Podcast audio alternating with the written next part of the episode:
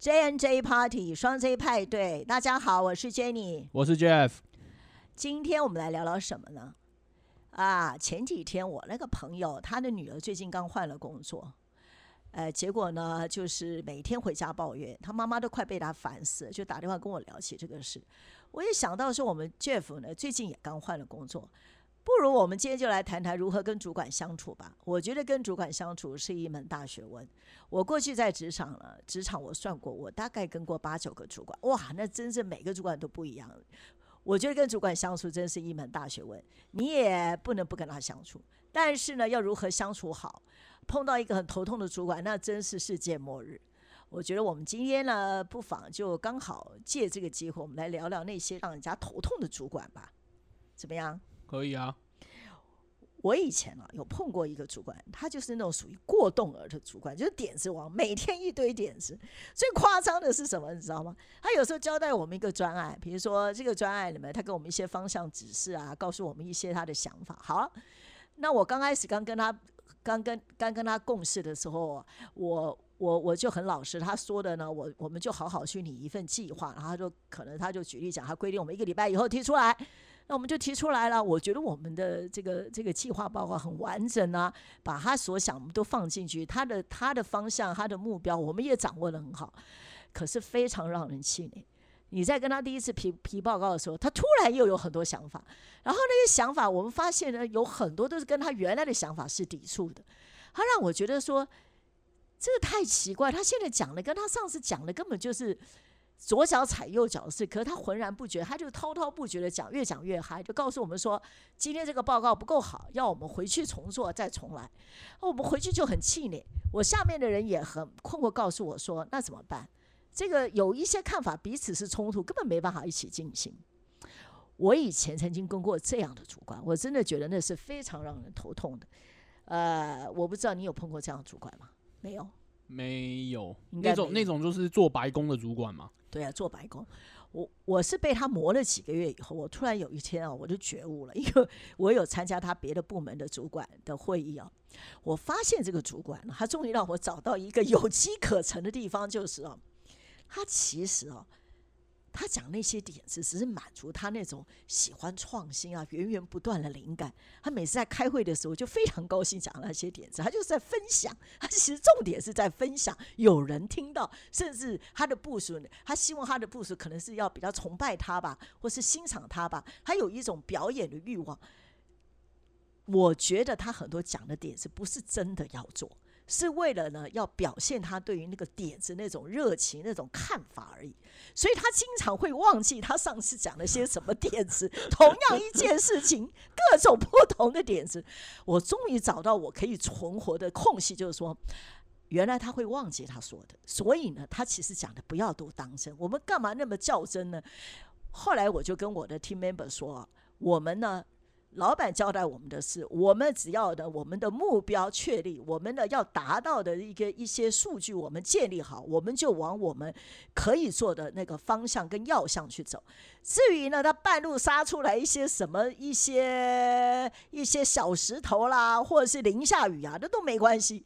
不要影响我们前进的路线，因为毕竟老板最后是要看结果、要看成绩的嘛。只要我们最后交出成绩，所以后来我就养成说，只要他又在发发发表理想的时候，我们就点头称是，然后赶快认真做笔记，因为我发现他很喜欢人家把他讲的话记下来就好了。至于要不要做呢？那我们回去再看。就是就是你先把它摆一边。那如果说，哎，他下次又再提，那可能他是较真。那我们就马上说，哦，好，报告主管，我们已经在进行了。就是你要去观察说，他这个点子是他真的要做的，或者是不是可以做的，不然呢，能够忽略就把它忽略掉了。啊，我觉得这个就是跟这种跟这种老板相处之道。要不然呢，他每天那么多点子，真是应接不暇，那这是让人太痛苦了。所以呢，我觉得就是真的要好好观察老板。那个是我在我。呃，大概三十几岁的时候，哦，我碰到这个主管是我这个人生中的一场噩梦。可是呢，我也真的学习很多。那另外还有一一种老板啊，就是大家常讲，就是主管啊，天天都在骂人，你知道？那很多人就就很怕说跟他开会，不知道哪一天他那个台风尾会扫到别人，大家都很紧张。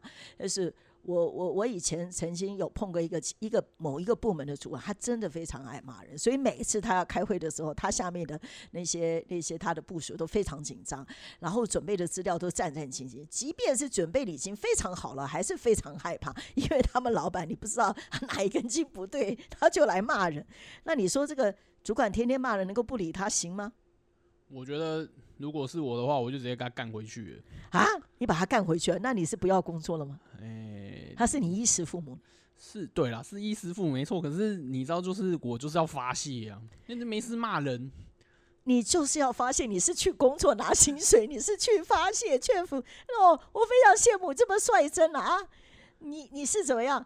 你是觉得你很好找工作是吧？没，也不是啊，但是就是。就是看他嘛，就是如果是骂我就骂回去啊！我要让他知道，说我也不是好欺负的。你你为了证明自己不是好欺负，对啊，你有干过这个事吗？我 没干过，没干过。我讲讲而已。你很想讲，我很想讲。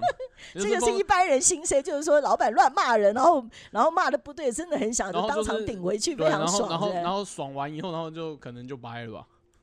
那你会后悔吗？我们讲真的啦。啊，如果如果冲动就是这种冲动讲的，我觉得我觉得要看状况，不过应该大多数应该是会后悔啦。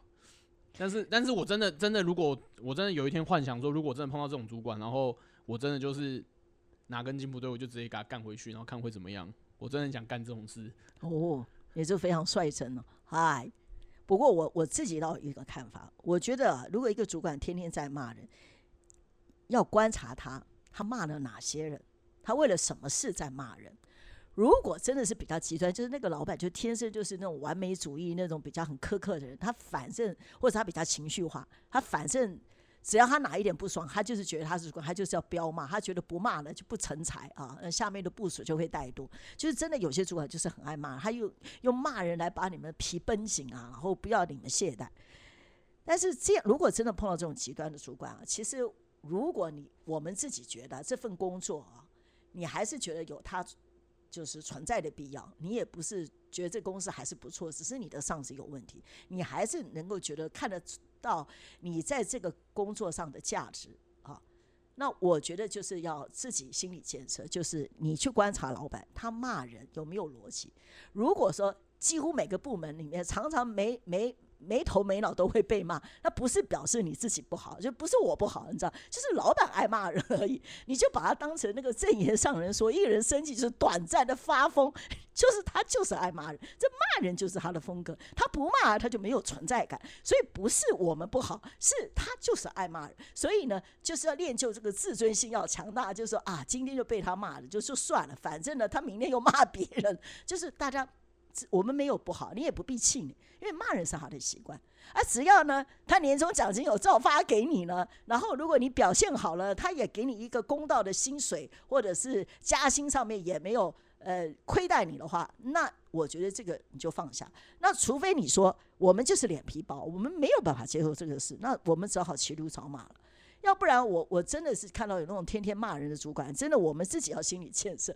我还跟你讲个笑话，我曾经有有以前有一个朋友，他就说他常常被老板骂，然后我就问他说：“那你要不要换工作？”他就讲说：“哎，他这把年纪，他觉得换不到好工作，但是呢，他觉得他是一个比较爱面，他觉得他以前在别的工作的老板都很器重他，为什么这个老板要常常就是还要骂的？”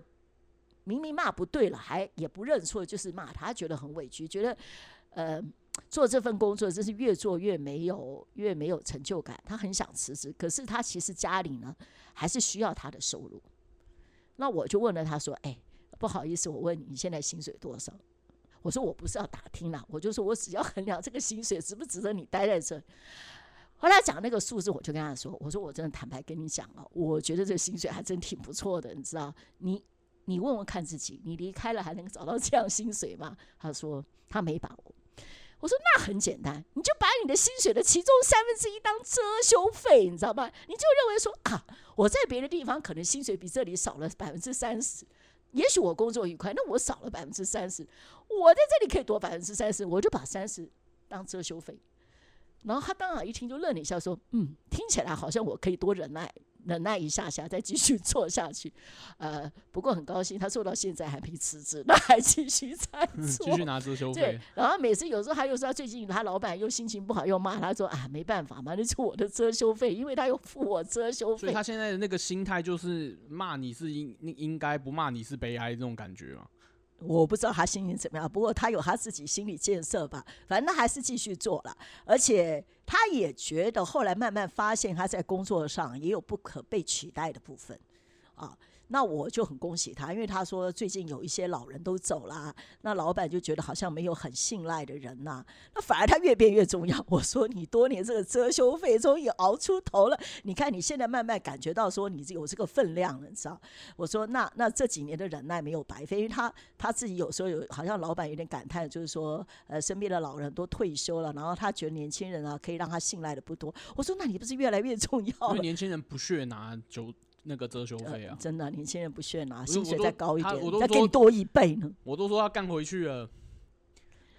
哎，我觉得 Jeff，我觉得那就表示你是好命。好命的小孩，你不在意这个，很多人还是要在意，有人要付房贷又干嘛，是例外啊，对不对？你是来吐槽的对，吗？我是来吐槽的。嗯，所以这个就是那种主管天天骂人该怎么办？这当然，我觉得我那个朋友可以修成正果也不容易啦。虽然呃，他老妈妈还还是没有改掉天天骂人的习惯，但是听久也习惯了吧？对他听久也，然后他也很清楚知道，他说因为骂的不只是他，就是常常有人被骂，而且被骂常常被冤枉骂。可是他毕竟衡量过了，在这个公司的一些得失嘛，这是他人生的选择。嗯，那你自己有没有碰到那种让你头痛的主管？我就是有碰到那种就是那种诶、就是很喜欢那个丢工作给下属，然后自己不扛责任的，就是他会一直拼命接工作，然后反正长官说什么他都说是。然后，然后就是别的部门的工作他也接过来，不过我我跟你讲，这 Jeff，你确定吗？你确定就是别的部门的工作他接过来，有什么证据或证明？还是说他上面的上司非常器重他，所以就是给他寄予厚望？没有啊，就是他上司不可能器重他、啊，为什么？因为他就很明显那种就是能力不行的啊、而且不是只有我讲，大家都说他能力不行，但是他就很喜欢接工，就是或者他证明他的存在对，然后他就是很喜欢，反正长官说什么他就是要办，没错，我也理解，但是那他办得了吗？他他就是办不了啊，所以就是都把东西丢给我们。可是我觉得这个都没关系，我觉得我最没办法忍受就是他不扛责任，就是那种就是不扛责任的定义是什么？就是比如说，反正你只要有一个东西犯错了，他一定要找人出来负责，不是他负责，就是找人出来。比如说我举例来讲，比如说哦、可能有某个文件写错了，那当然就是你写文件的那个人出来负责嘛。可是你知道，那个我只是讲一个比较简单的例子，但如果说是那种呃，可能是嗯，我像我是做做做传统产业，那可能产线上出了问题。呃不好啊，你可以找一个人负责，没错。可是你你主管你还是势必你要扛责任嘛。但是他就说，我可能跟我没关系，反正都是下面的错，跟我没关系。他会跟上面讲报告啊。他当然是不一定会跟上面讲报告，可是问题是他会把所有的报告导向都是那个人的错啊，哇，那这种主或管问题很大，就是他基本上他是不敢扛责任呐、然后当然，所以他的所以他讲严重一点，他是属于真功伪过的吗？他也不是真功伪过，因为就是，哎，我不会讲，反正我认为我的看法是这样，他他是那种就是怎么讲，呃，他他很害怕犯错，因为他没有信心说他可以把它做到好。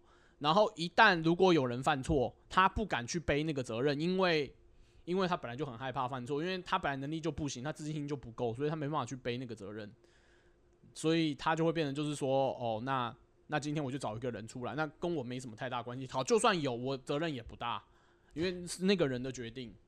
哎，我觉得哈，这以我我以前工作的经历里面，这个是蛮犯大。其实主管当然都不是完人，可是主管当然有很多缺点，可是这种缺点算是比较严重。对啊，，所以我我就是说部署跟着他是没希望的。我跟就是就是你跟着他工作，你会觉得特别累，因为你很多事情好，呃，应该是你要做决定的，他不敢下决定，因为他怕背责任嘛，所以他不敢下决定，所以你很多事情都要拖着。他拖着我们还是要做事啊，那我们到底要怎么办？我们我们也不知道怎么办，因为我们他不答应，我们没办法做事啊，所以就变得很痛苦啊。就是你跟他工作很痛苦，然后老师就会提出一些很奇奇怪怪的要求，然后那个要求就是一听就知道是那种长官交代下来要做，可是那个明明就是听听就好，就像你们有如果万一碰到那种点子王长官，那你就是放着嘛，你没必要就全做吧。所以那那你你他根本不会分辨说那个到底是要做还是不结果那你们都是怎么应应他的呢？啊。因为除了痛苦之外，我痛苦就是我当然前面你知道刚才讲的那种激进的言论，就是我也是有点激进啊。可是我后来发现还是没用，因为你要生存嘛，你要在那个公司生存，你就不能。所以怎么办嘞？所以我后来也后来我也觉得有点模仿你那个点子王的那个概念，就是我每个都说好哦，每个都说好，我每个都说好，然后好完以后，哦我自己分辨看要不要做嘛。看着办。对啊，如果说就像你讲，他如果又来找的话，那你就说都在都在进行中啊。然后他一定会催嘛，那就催。他如果会催，就代表真的很急，那你就赶快做嘛。哦，所以你看后面的情况来看看该怎么办。因为那种那那我跟你讲，这种东西就是熬啦。如果你要继续待啦，你就是熬啊，因为那种人就真的很讨厌。我觉得碰到这种事就要看说，你觉得这个公司值不值得你待？对，真的就变成。或者是说，你就要看说这个主管会不会就是万年主管一待在这个部门？我那时候很担心的、哎因为看起来他那个样子就好像要一直待在我们的单位。我那一阵子，我那一阵子上班都觉得没啥希望，因为就觉得每次面对他，我都觉得妈人生好都好灰暗哦、没希望了。对啊，然后每次都觉得说，为什么我每次都要帮他擦屁股啊？就是明明那种事情，哎他就一句话的事情，为什么要还要擦屁股或干嘛？你知道他多害怕背责任吗？就是那个时候要采购一个东西，然后然后我就把我之前怎么写那种采购案交给他，他把我退回来，他跟我讲说，你这样不行，你一定要做个比较表。嗯，然后你要把每个厂商都列出来，你把他那个性能全部列出来，然后把你的条件全部列出来，然后我，然后我说，哎、可是这样子很花时间，而且你知道那个东西才两千块，我需要做到这样吗？两千块真的只有两千块要做到这样对啊就两，千块啊，然后我就说真的有需要做到这样，他说对你一定要做到这样。那他们讲理由有啊，，他有讲，他说我跟你讲，我们这边哦绝对不能图利厂商啊，你那两千块有什么好图利？对啊，我就想说，然后我我就跟他讲说，我们这边是公家单位是怎样，图利厂商好，真的就算图利厂商是怎样会被抓去关还是怎么样？不会嘛？不，Jeff，你有没有夸张？我觉得两千块真的没夸张我那个时候说两万块还可以勉强接受。我那时候一直很想跟他讲说，干脆我啊自己出钱好了，你不要再浪费，你不要再浪费我时间。买错了，我告诉你你贴两千，我告诉你，这这个事情还没有结束。我跟你讲，那个那个那个弄完以后，然后我就交上去嘛，然后果不其然就被退回来。然后长官只跟他讲一句话说：“你可不可以不要把事情搞那么复杂？我没时间看那个表，你就告诉我你觉得哪一个可以。”然后我就很无奈跟他讲说：“好。”然后我就把我第一个版本再交上去，然后果然马上就过了。所以你要讲说是要证明你比你的老板英不是明吗？我觉得是这样。他既你，哎我觉得你既然不敢背，我跟你讲，不敢背责任最大的问题就是在于，就算人家给你良心的建议，你也不敢用，因为超出你认知范围，所以你很害怕，所以你怕会出什么错，然后你又认为我们是下面，我懂个小，对不对？那所以我就认为说，那我已经跟你讲说，我们以前的做法会过。他不相信，他就搞他那一套，然后结果就被我被我们原来的那个长官又退回来。我说两千块的东西，我买个两千块的东西，我光是搞你这个文件，我搞了两个礼拜。平常这种时候三天就结束了，是啊我为什么我为了花两千块的东西，我搞得搞得这么累？啊，不过最后怎么样？这个人的命运怎么样？后来就被调走了啊。他待了多久？在你们的单位是一开始就是你的主管还是后待一年？他待一年而已。待一年，那好家在哦。对我，我们他走的时候，我们每个人，我我们们是要开开 party 庆祝，真的有开 party 啊！我们那个时候他走的那哎一天，然后我就跟我我就跟同事讲说，我们现在就出钱买披萨，今天大家吃好一点。超过两千块。嗯，就反正我跟你讲，如果然后对啊，反正就就这样啦。就是我觉得那真的不行，我觉得不扛责任的主管是最最最恶劣的。嗯，非常所以非如果是我，我也一样。我觉得，因为我的个性，我会评估说，我这样的个性或我我自己对于工作的自我期许，或者对我这个工作这个薪水，我有没有将来一个一个想要达到的。我如果分析说他跟我自己呃心中所想的理想的一个工作环境，或是我想要追求的东西是看不到希望的话，我是说我了啊，我我的个性可能会考虑，要么我就是转调到其他单位去，那要不然我就辞职，除非说我能够看到说，呃，这个这个老我的老板在这里会做不久，那我就忍耐蹲一下，要不然我就会去思考，我是不是要骑驴找马了。因为我我就是要分析我这样的个性可不可以在他下面一直做，当然也有可能有些人适合，但是我我觉得我的个性就不适合这样，嗯。我，好家在他待了一年就走了，对啊，哎，他时间不长啊，不长了，只是让你多一点见识而已啊，就是对不对？就是没想到还有这种的，哎，另外还有一种就是，有些人觉得自己能力蛮强的啊、应该要被重用，但是呢，他却跟主管不对盘，他老是觉得主管呃对他不器重，甚至不信任他，把他晾在一边。嗯，我碰到这种情形的话，我觉得是有一些人老认为说，好像呃怎么讲，呃，一个成语叫什么，就是就是就是怀才不遇。哎呀，怀才不遇，对对对，怀才不遇呢。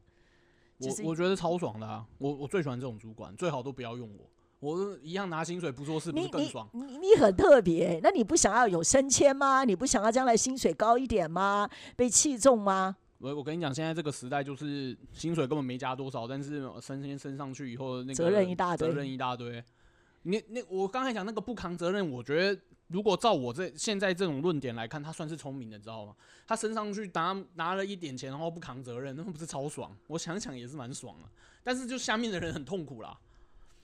所以你你觉得你自己，如果你你不管能力强不强，那主管不对盘就算了，无所谓，只要不要影响你薪水，平安过日子，不要来烦你。我跟你讲是这样，就是如果说你能力很强，然后碰到一个主管，然后他不重用你，然后那我的我的那就是你自己要抉择啦。就看你人生的目标嘛，。那像我的话，我会认为说，反正因为我跟你讲，通常主管都比你老嘛。我觉得是不是人生价值观的取舍？就是说你，你追求的生活可能是希望，呃，怎么讲？你不需要一定要那么挑战，你希望比较平稳，你希望比较呃自由，你希望怎么样？所以，你可以觉得，我我现在意思就是说，那就是你你就是要开始判断一些局势啦。就是你如果真的很想升迁的话，他不重用你，本来就是你就是要找个方法嘛。那像我这种没那么想升迁的话，我就是想要就是想要好好做一份工作，我不要想管那么多事情的话，那的确这种是最爽的啊、哦，那就看人了。那如果说一个人能力强，然后他又很想要有表现，嗯要想有升迁，要有舞台，那那就可能要要想办法去经营跟老板的关系了。对，但是因为嗯我就不是这样的人，所以其实老实说，我真的很好奇，那里面他们这种人脑袋在想什么？我我告诉你，那我必须跟你讲，我就是属于任何我如果期许自己有能力的话，我大概不能说主管跟我不对盘呢、我不一定说我们要多么骂起啦，但是我会觉得他要看到我的能力，他要给我机会的。所以我如果碰到说主管跟我不对盘，我会是觉得是很大的事情，我会去观察分析，比如说我会去观察老板，他是一个怎么样的人，他喜欢什么样的人，比如说也许。举例讲，可能这个部门有有大家认为的红人，老板特别偏爱他，我可能就会去观察老板为什么比较偏爱他，不管他是不是会拍马屁，还是说他真有很了不起的能耐，或者说这个部门非他不可，我我一定会去了解，然后我我会考虑说。我如果还是不想离开这个单位，我一定想尽办法，一定要跟主管建立一些关系，或是有一些表现让他信任我。就是我会主动去经营，我不会让这件事情就放在那边，或者是老是在那边抱怨。我觉得与其抱怨，那不如就积极行动。如果积极行动没用，那我就诶骑驴找马，自己 断舍离，对不对？换另外一个工作，不要影响我前途嘛。对啊，没错啦。所以说，我觉得这完全看人生价值观啦，哎就是就是你的工作价值观应该是要这样讲，你嗯知道？那还有一种是大家最讨厌，就是那种主管很偏心，至于老认为他工作分配不平均，我觉得啊大家都是人性里面有时候不患寡而患不均。就是有有时候像我也做过主管的，我就觉得有时候有些事情真的要要公平很难啊。就是你明明觉得你已经很公平，还是要有人说你不公平啊。那当然，因为公公平不公平是每个非常主观的。不过就人性来讲，我们如果身为部署的话，我们都是很怕主管不公平，知道？就是就是呃工作分配不均啦、甚至加薪的时候也不公平啦、那也许有人去反映抗议也没用啊。碰到这种事，我我是不知道别人怎样，是我我如果真的觉得有偏心，我这种人是一定会去说的啦。我是一定会去表达，我当然没办法管他被别人偏不偏，但是我如果认为我我自己的表现应该不应当这样，我是会去，诶、好好跟主管沟通反映的，我是不会任由那样的事情，因为我觉得这样我就是没有继续工作的动力了，你知道，我一定要去，可能我自己要准备一下，比如说我在家里就要想说我我要该怎么说，不要让主管认为说我我在顶撞上司，我在对他不尊重。但是我要把我的，比如说，也许我最近来的表现跟努力呢，我要呈现呃更具体的东西提醒他一下，那是不是他也认同？那如果他认同的话，我就要可能举一些例子，比如说同业像我这样工作了，可能他们薪水是怎么样啊？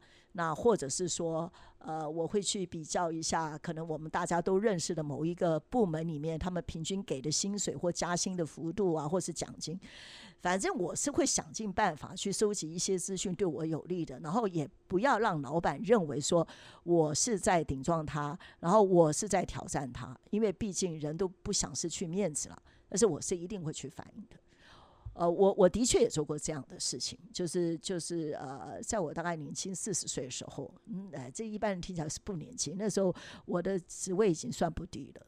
我后来发现我的薪水真的是别的比别的关系企业的那个那个职位的人少很多。那虽然关系企业不一定都是同一个行业不能比，但是因为是相关性的产业，所以我真的是跟我的老板争取，我就提醒他说。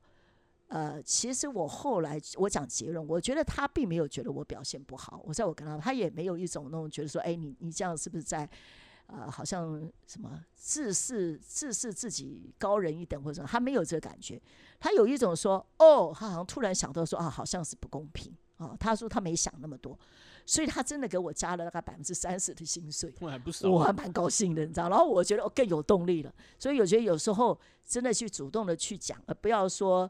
呃，就任由这件事情就搁在那。那当然也有人抱怨说，那反应也没用。那反应没用，就跟我们刚刚讲，就人你的工作价值观嘛。如果你认为反应不用，呃，没用，然后这个主管又可能是万年主管，那当然，如果你真的有能力，也是骑驴找马，你干嘛要这么委屈？可是如果你认为在这里工作还是有一些呃你想要的，比如说安全感啦、稳定啦，或者是说，呃，可以让你兼顾家呃家庭生活或种种之类的哦。那你要决定留下来，可能就要心理建设，说你就不要太在乎主管偏心嘛，因为你知道你留下来的理由不是因为他偏心或不偏心了。我觉得他最好是偏心那种，就是他最好是那种偏心，那很爱做的，很爱做的，然后就是他能力很强，然后觉得哦我要重用他，他最好是偏心这种重用，然后就工作一直丢给他，然后我就没工作啦，又回到刚才前面那样，我又没事做，然后我一样拿薪水。而且你想想真有这种好事吗？当然没这个好事，我只是讲讲而已。你讲爽的，对，我就讲爽。我就是因为就是受虐太多，所以我就很想。你有受虐什么多啊？我就觉得你简直就天生来吐槽了嘛！你就是天生要跟老板不对盘吗？我没有天生跟老板对盘啊！啊，老板老板不派工作，我很感恩呢。老板不可能不派工作，因为他的老板会派给他工作啊。对啊，那但他不派给我有什么办法？又不是我，我又没要求他不派给我，是他不派给我的。那他不派给我，我就感恩了啊，对不对？像我就不太了解那种还要一直没有。其实我跟你讲，他我刚刚讲那个主管偏心，工作分配不平均，往往是说他派给你 很多的工作倒过来了。对，然后他派给另外一个红人是工作少，那这个真的少钱多又离家近，那真的不行。我也是犯我大忌讳。那犯你忌讳，那你要怎么办？因为我就不做那个，你还给我一大堆工作，犯我忌讳。那你绝对去抗议的嘛？我抗议，一定抗议。我我这时候绝对会拿出公平正义的大旗跟他讲。哦，这样这样不行。那你这样有用吗？啊，有用啊，先发泄嘛，先发泄再说。对啊，不，要再怎么发泄，还是要顾全。老，因为你毕竟希望你讲的是成的嘛，有转机嘛，对不对？所以。呃，讲负面一点是发现，讲正面还是说你要有所准备，要要有一些证据证明啊，什么什么什么，然后尽量不要伤老板的自尊心啊，让他觉得你是客观合理的提醒他，然后让他考虑，对吧？对啊，你不要真的去去去什么去跟他抗议，跟他跟他理论的，这从来不会成嘛。就是你准备要离职，你就可以这样做。对啊，我是说私底下我是这样讲啊，当然你真的跟他讲，你当然不会直接讲。直接那么像我这种，直接就跟他这样讲说，你这样不行啊，怎样？不会啊，对不对？毕竟还是你上司嘛。对啊，是毕竟上司啊，毕竟还是上司啊。我觉得在职场上最重要的关系是跟上司的关系，嗯，对不对？你说，呃，当然我们希望在一个公司里面，除了薪水好之外，有前途之外，你跟主管如果关系不好，大概大概很多你想的都没有，因为他掌握百分之百，几乎百分之百的资源在他手上嘛，对不对？他掌握生杀大权嘛，嗯。对啊，好吧，我们今天就是大家，我们两个就很开心的讲一下一些老板的一些状况，就是呃讲的很爽快、很开心、很吐槽。那希望朋友们听到也开心，然后也许有什么一些想法呢，也是给大家建议一下。那我们今天节目就到这里啦，谢谢大家，拜拜，拜拜。